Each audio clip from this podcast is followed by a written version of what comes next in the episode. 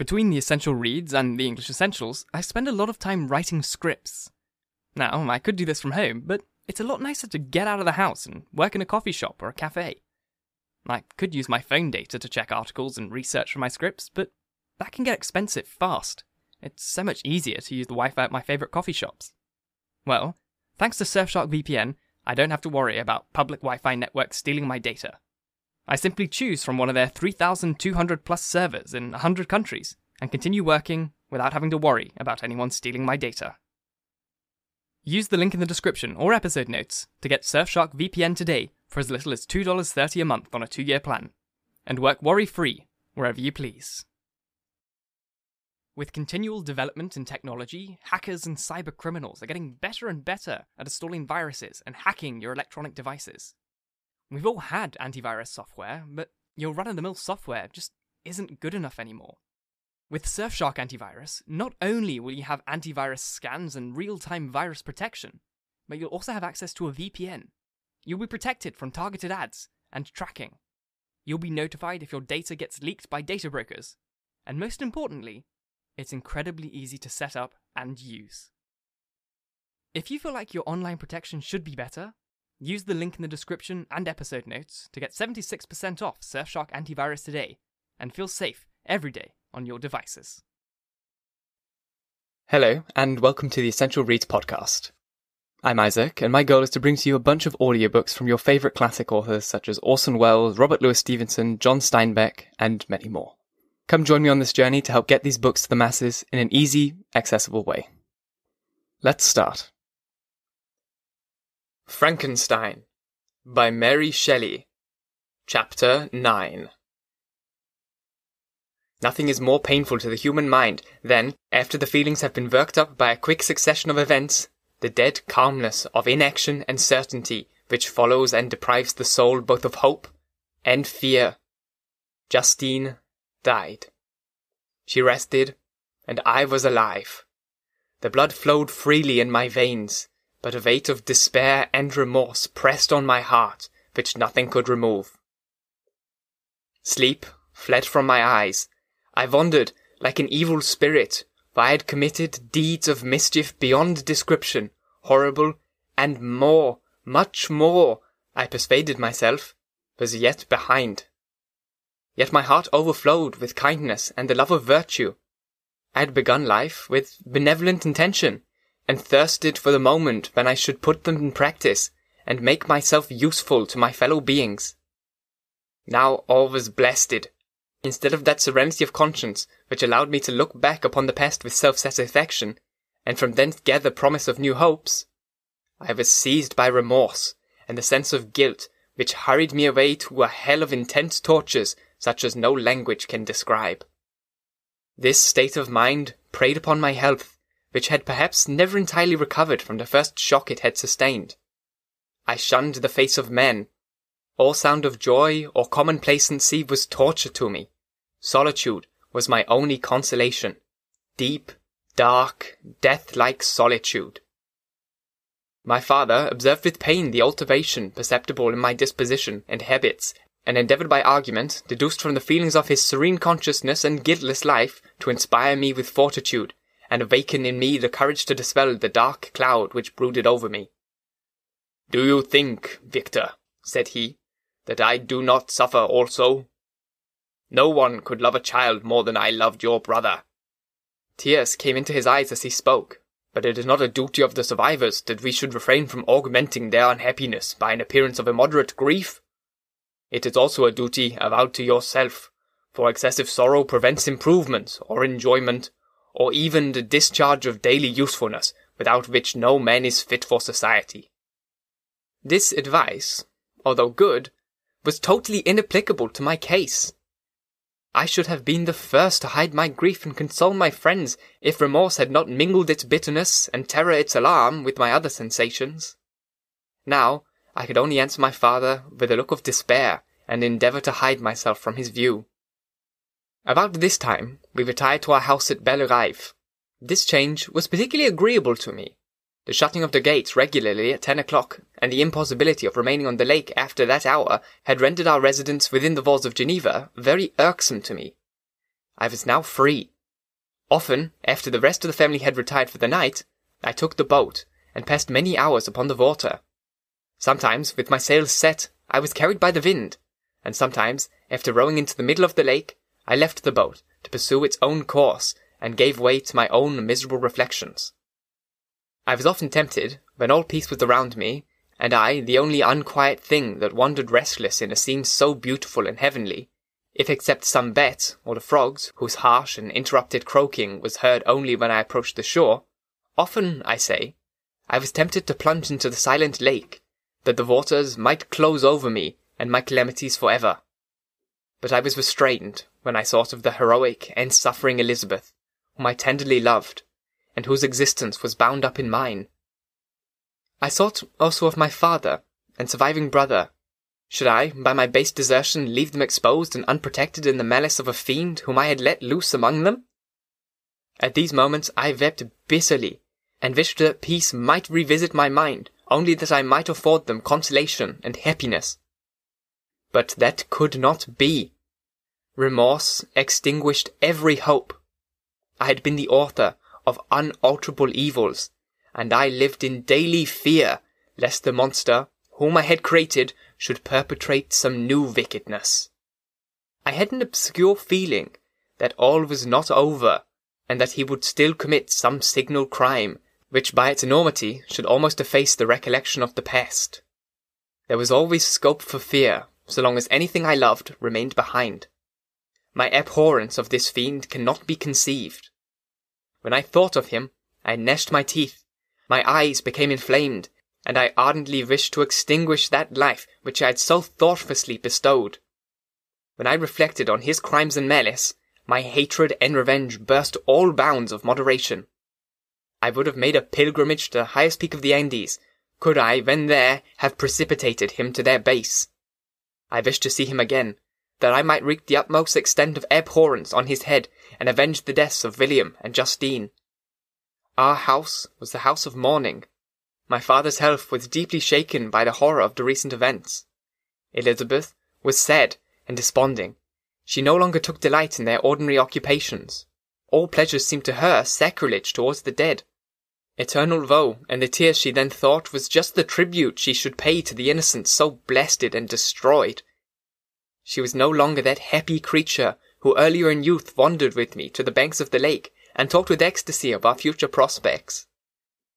The first of those sorrows which are sent to wean us from the earth had visited her, and its dimming influence quenched her deepest smiles.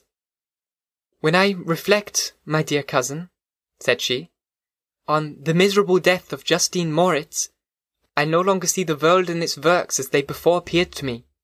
Before, I looked upon the accounts of vice and injustice that I read in books, or heard from others as tales of ancient days, or imaginary evils.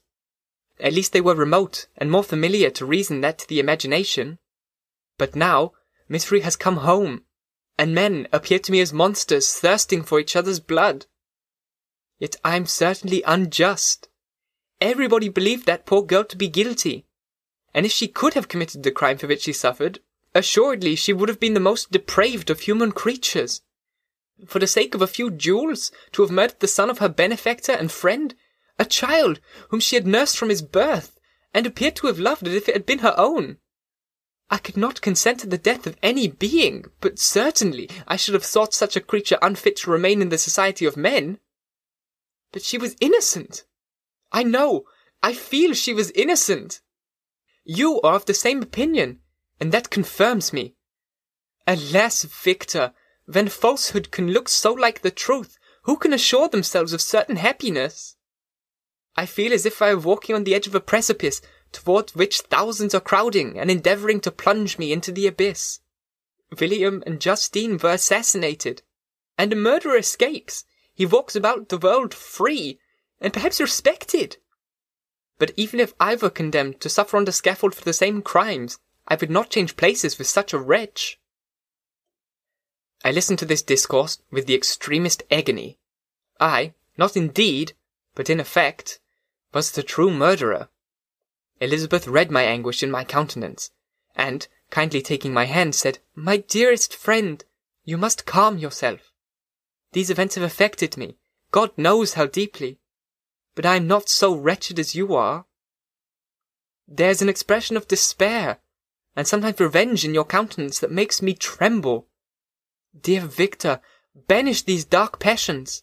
Remember the friends around you, who centre all their hopes in you. Have we lost the power of rendering you happy? Ah, while we love, while we are true to each other, here in this land of peace and beauty, your native country, we may reap every tranquil blessing. What can disturb our peace?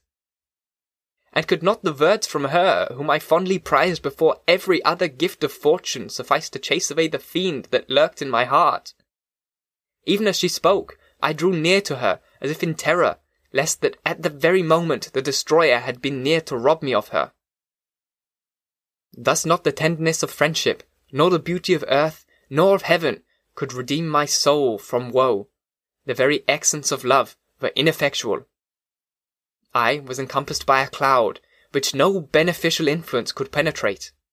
The wounded deer, dragging its fainting limbs to some untrodden brake, there to gaze upon the arrow which had pierced it, and to die, was but a type of me. Sometimes I could cope with the sullen despair that overwhelmed me, but sometimes the whirlwind passions of my soul drove me to seek, by bodily exercise and by change of place, some relief from my intolerable sensations. It was during an excess of this kind that I suddenly left my home, and, bending my steps towards the near alpine valleys, sought in the magnificence, the eternity of such scenes to forget myself, and my ephemeral, because human, sorrows.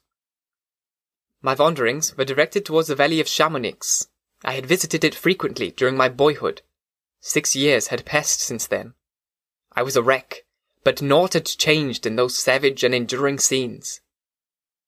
I performed the first part of my journey on horseback. I afterwards hired a mule as the more sure-footed and least liable to receive injury on these rugged roads. The weather was fine. It was about the middle of the month of August, nearly two months after the death of Justine, that miserable epoch from which I dated all my woe. The weight upon my spirits was sensibly lightened as I plunged yet deeper into the ravine of Arve.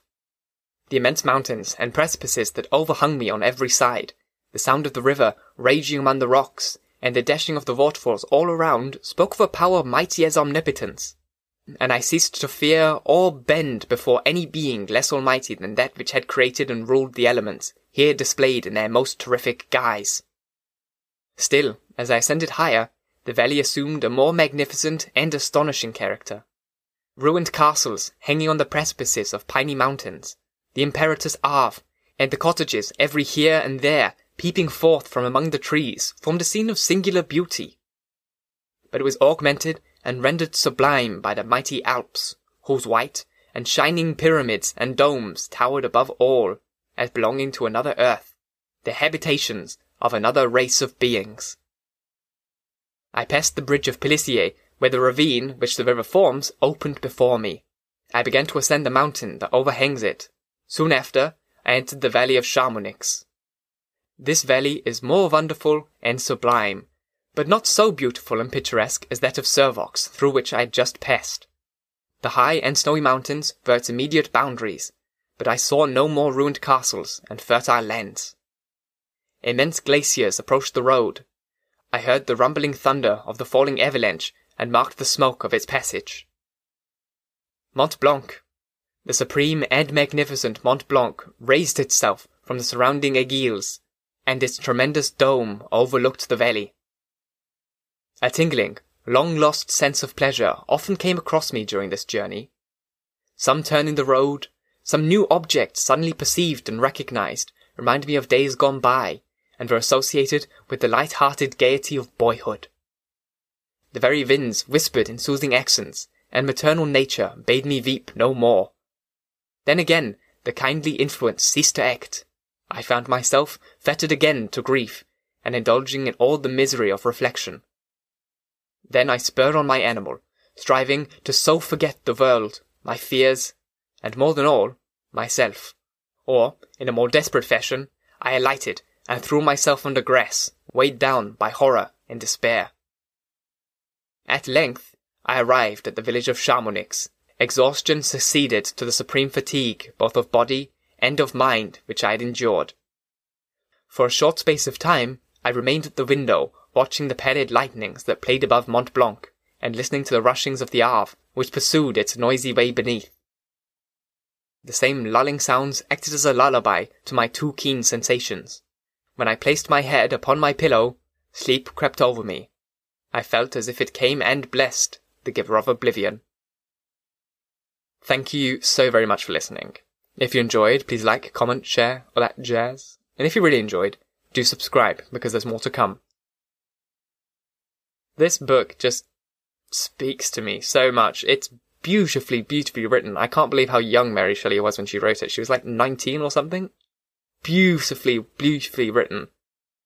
I hope you're enjoying it as much as I am. I hope you're enjoying it as much as I am. Once again, thank you for listening. And until next time, bye bye. Thank you so very much for listening. If you enjoyed, please leave a review. And if you really want to support me, share this chapter with your friends, family, and whoever you feel would enjoy it. And if you really wish to support me, head to my Patreon. The link is in the episode notes. If you choose to follow the podcast, you'll have three new chapters per week Monday, Wednesday, and Friday. Once again, I thank you for listening. And until next time, bye bye.